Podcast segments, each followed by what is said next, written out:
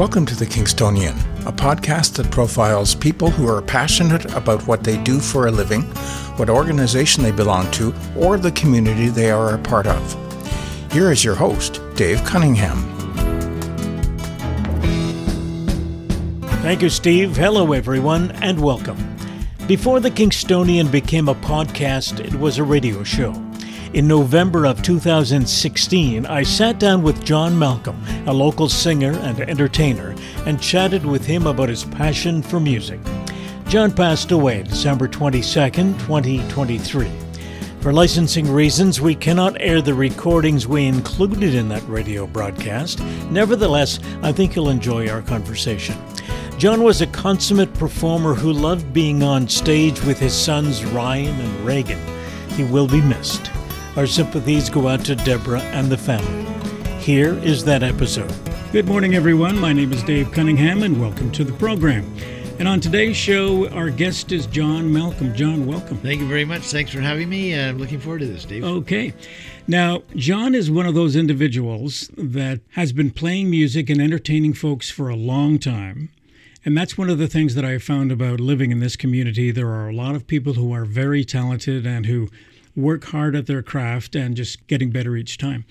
Now, when did you first start performing? Was it in Kingston? No, actually, I first started uh, in Montreal. I'm from Montreal, like like it seems like everybody, like everybody is.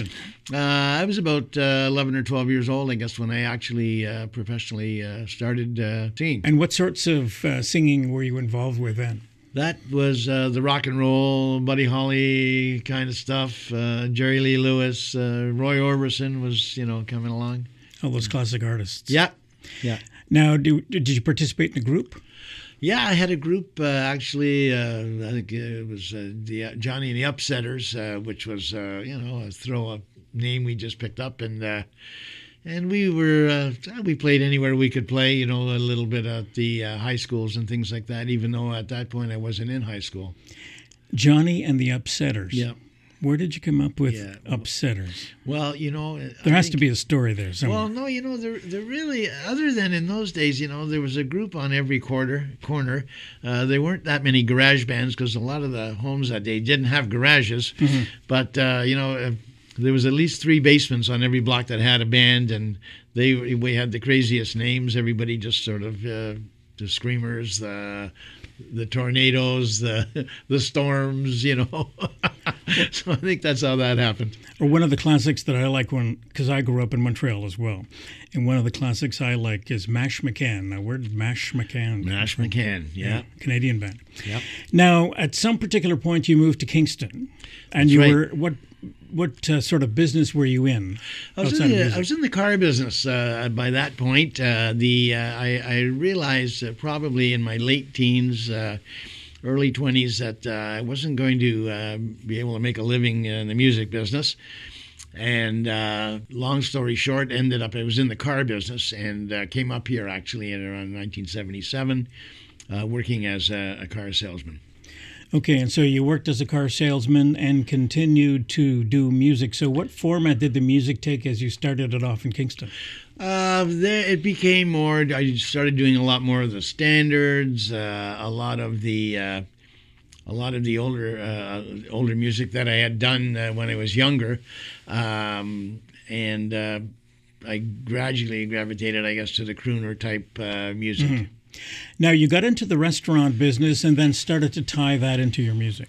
Absolutely. Uh, I had uh, started uh, just on my own doing some small gigs around town, and uh, my wife thought, gee, you know what, if we could open up a restaurant and we could do dinner shows or that, you know, then gee, at least you'd get some work. Uh, which I, yeah, I got work all right. I mean, pretty cheap labor, but yeah. so uh, we we actually uh, started in the restaurant business uh, doing uh, small dinner shows. And so you did that for a while in both Kingston and Napanee. Kingston and Napanee started in Napanee and then moved to Kingston. Uh, we uh, we were in the Kingston area and then We also had a place out in Amherstview called Nostalgia Station. So it was about just over 20 years actually we were entertaining in our own restaurants. Now, when you perform now, you sing to a music track. Was that the story we then? used yeah we we used uh, tracks a lot of the time now uh, over the years i mean we've done a lot of uh, corporate things we've done uh, casino gigs and things like that and uh, depending on the size of the venue um, we do uh, use uh, an orchestra. A lot of a lot of the local guys uh, in Kingston here, we've we've worked together, um, um, but for the most part, we do use tracks because it's inexpensive and uh, you know we travel light.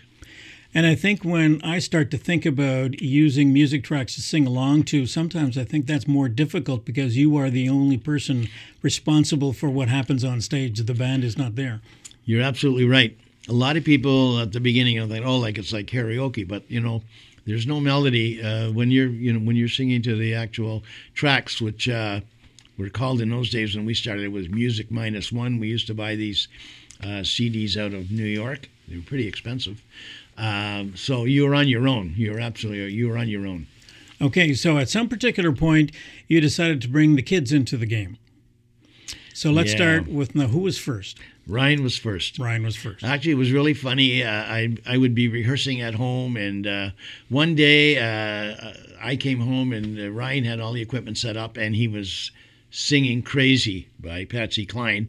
Uh, he had a little voice like. Uh, you know, his voice hadn't changed yet. He had a Michael Jackson voice, and uh, he wanted to, you know, he wanted to surprise uh, my wife Deb uh, with uh, with this song. So that's how that got started. So I had a gig, and uh, you know, Deb said, "Well, why don't you bring Ryan along and let him sing the song?"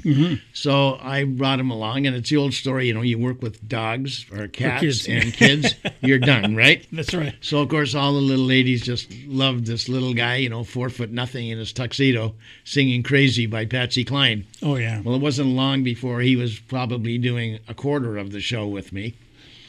And went on from there. Went on from there, of course, and then uh, my other son Regan uh, joined us. Regan was doing a lot of our sound at the time and lighting, and so I mean, I we didn't even know that he could sing the way. Uh, it was just amazing the first time we heard him sing. He did a Billy Joel song, and uh, again, so that that uh, now we were the trio, mm-hmm. nostalgia trio. Now, for those who haven't quite figured it out by now, Ryan Malcolm is the individual that won the first edition of the Canadian Idol Canadian series Idol. on television. That's right, And that was back in 2003. right, Now, right. now, what is Ryan doing now? Is he still singing other than singing with you periodically? Well, Ryan, yeah, abs- uh, he does a lot of voiceovers still, and he does a lot of uh, uh, sessions. As a matter of fact, as we speak, he's in Toronto right now, actually uh, doing two days of uh, recordings. Songwriters and that will come to him and uh, ask them to uh, to do a song, and then they, they take it from there. Um, and uh, so he, he's not. Uh, he- hasn't stopped singing, and I, I think we're going to hear from him again. Is- he has his own long. band, right? he has his own band, Low Level Flight. Mhm. You know, and uh, of course they they had a pretty good run, uh, quite a few top uh, top forties, and they did some really nice touring. The India and I heard he was really popular in India. really popular in India. It's the funniest thing, you know. But uh, yeah, really big over there. Now, he was in Costa Rica for a while running a bed and breakfast, and now he's back in Canada. He's back in Canada. He's up uh, around the Goderich area. Uh, him and his wife are uh, involved in managing a resort up there, and uh, he's also now in the uh, real estate business. So uh, You never know where people you are going to never end up. know. It's so funny, you know, because my wife's in the real estate business, and she, and somewhere down the line they may end up working together. You know. Now, Regan did perform for a while with his own band. Regan actually, uh, yeah, he performed with uh, with a band called um, Killing Time, Right. and uh, they were together a lot longer than I realized. Now, that even when they were performing, we were still performing, Right. and we actually did perform uh, uh, with Killing Time as well. Uh, and every once in a while, a couple of the guys from Killing Time would come over and do some gigs with us. Mm-hmm. So uh, that was quite a while, and, and Regan uh, was drumming for uh, for the band also. Like he's a pretty good drummer too. Mm-hmm. Now the three of you are, I guess it's primarily Regan and you that uh, do a Yeah. bit of nostalgia. Now, yeah. And every once in a while, Ryan may join Every you once for a in a while, particular we'll get Ryan involved. Yeah. Now, when it comes to um, a bit of nostalgia, when you are doing gigs at various places, why don't you give our listeners an idea of how you go about picking the lineup of songs you're going to perform that particular night? Well, a lot of it has to do with where we are. Uh, and we usually have at least uh, two CD players uh, set up so we can skip and jump back and forth. Um, if we're in a, a particular place and, uh, you know, Regan may do a, a country song, and if we see the dance floor uh, is busy, well, we'll throw in a few more country songs, you know. Um, if we uh, are, you know, like we do a lot of uh, uh, ballads, of course, and um, if we're doing uh, maybe an evening uh, where there's ballroom dancing, for instance, ballroom dancers. So you know we'll throw in the waltzes and the foxtrots, and Right. uh, you know, so uh, you know I, that's one of the things I think that's uh, you know our, our longevity. Is uh, due to the fact that we, we are really flexible. If you don't like what we're doing right now, maybe in five minutes you will. You know, That's right. hopefully you will. We can change the lineup pretty quickly. we can do that. Yes. When it comes to performing, do you have a preference as to what kind of venue you're in when you're performing? Well, it's always nice, I think, as a performer. Uh, I think to be in a place where, number one, uh, you know, uh, people can sit and watch uh, and enjoy the music, or they can get up and dance. There's some interaction going on there. A lot of the casinos that were in there, you know, were fighting it. Well, not anymore because they've taken the noise out of them. But we used to be fighting against the uh, the slot machine noises, you okay. know. Uh, and there you're you're you know you're sort of just an, an extra, you know. So I think yeah, we, we, we really enjoy the places where we've uh, we we go there and the people are ready and willing to listen and to get up and dance. We enjoy ourselves too. Now, if memory serves me correctly, you've done some theater as well. Yeah, I've done a fair amount of theater uh, over time. And I can think of um, the Buddy Holly show Yeah. at the Grand Theater. Yeah, actually, uh, yeah. Well, Ryan, of course, and Regan were both uh, uh, in the first because they did it twice. Uh, uh, the Kinsmen show at the Grand, and then the last time, which was I guess now about two two and a half years ago, uh, I was also in it. You know, and, uh, I had a couple of little parts, uh, but it was really fun to be uh, involved with that. You know, And working with a bunch of people over the extended period of rehearsing and doing the show, you would tend to develop a lot of good relationships a lot of good relationships. You know, and again, a lot of the people that were in the show. Uh, you know, uh, I'd worked with over time do, uh, with with other projects. You know, comes to mind. I did a Wait Until Dark way back when uh, I ran in the late '70s at the Domino, and Greg Berliuk was uh, one of my co-players, and uh, that was his first run, I think, uh, uh, at, at acting, and uh, it was a great time. Good. Now, that sort of brings us to one of the major things you're doing now is a Frank Sinatra show. Right. Tell us how that all started. Well, I think you know I really I was always a Sinatra fan. I loved the music. Um, again, you know, oldies but goodies. Uh, I was fascinated also by his story.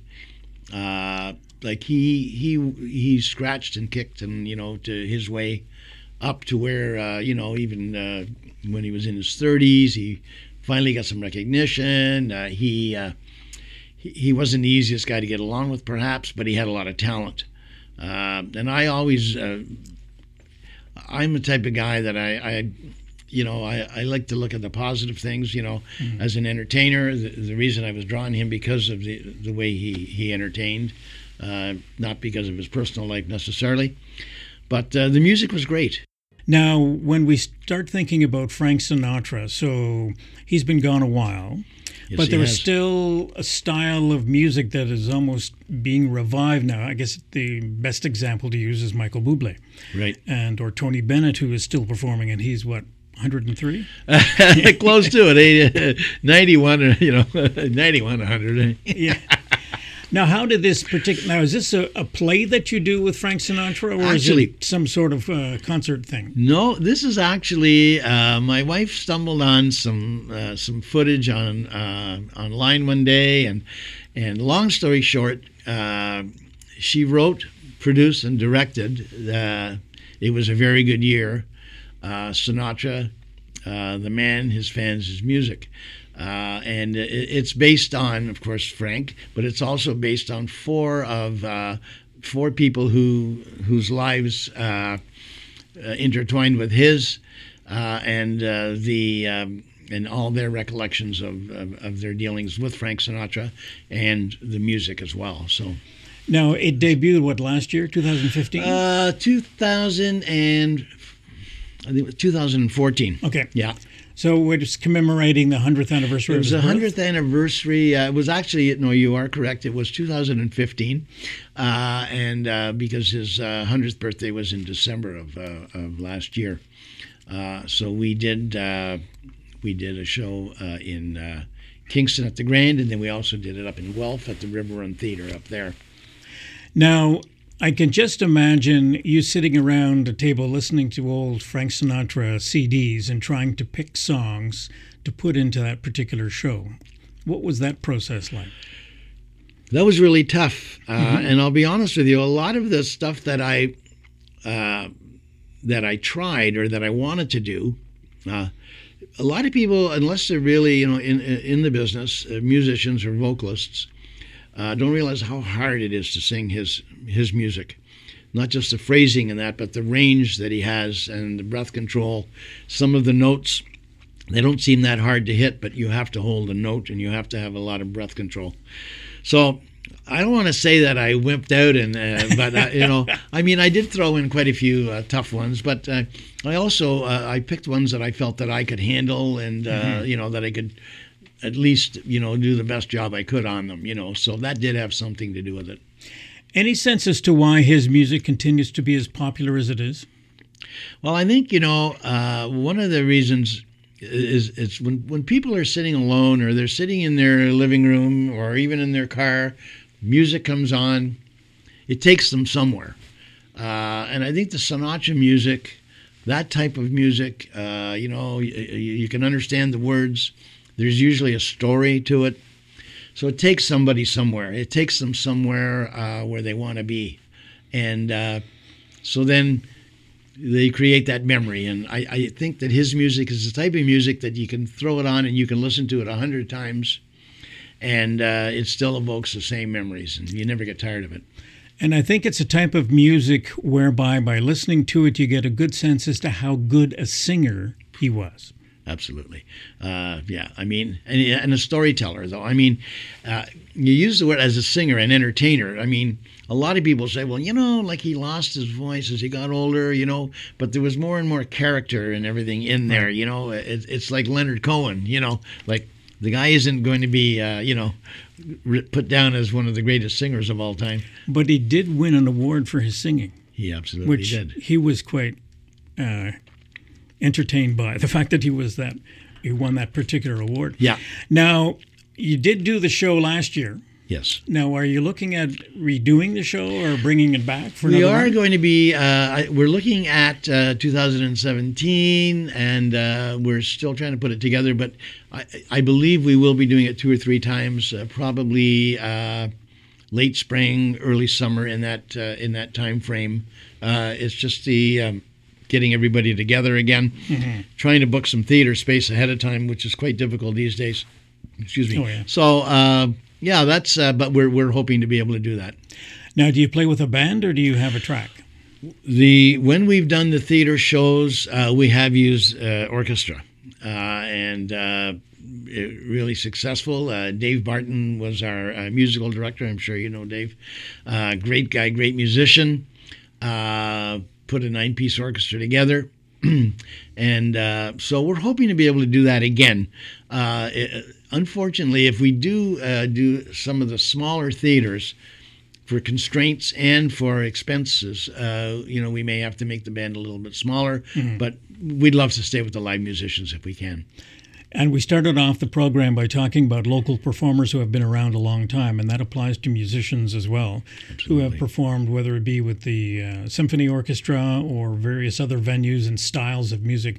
Kingston is quite uh, wealthy in terms of its musical talent it's amazing how many uh, how many guys there are around here that have been doing it. Uh, Mike Myers comes to mind. I mean, it goes on and on and on. Uh, Spencer Evans, you could just you know, Tim Holman. Yeah. Uh, you know, these guys have been you know uh, fifty odd years in the business. You know, uh, and they're still only fifty years old. I can't figure that out. You know.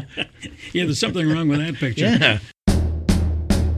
The late John Malcolm, a man who loved being on stage, making memories for those in his audience. To those listening to this podcast, thank you, and I'll be back soon with another conversation. The theme music for the podcast is Stasis Oasis, written and performed by Kingston musician Tim Aylesworth. If you have any questions, comments, or suggestions about any of the episodes, please send a note to the Kingstonian Podcast at gmail.com. For details on upcoming guests, follow us on Facebook. Kingstonian podcast is hosted by Dave Cunningham and produced in Kingston, Ontario, Canada.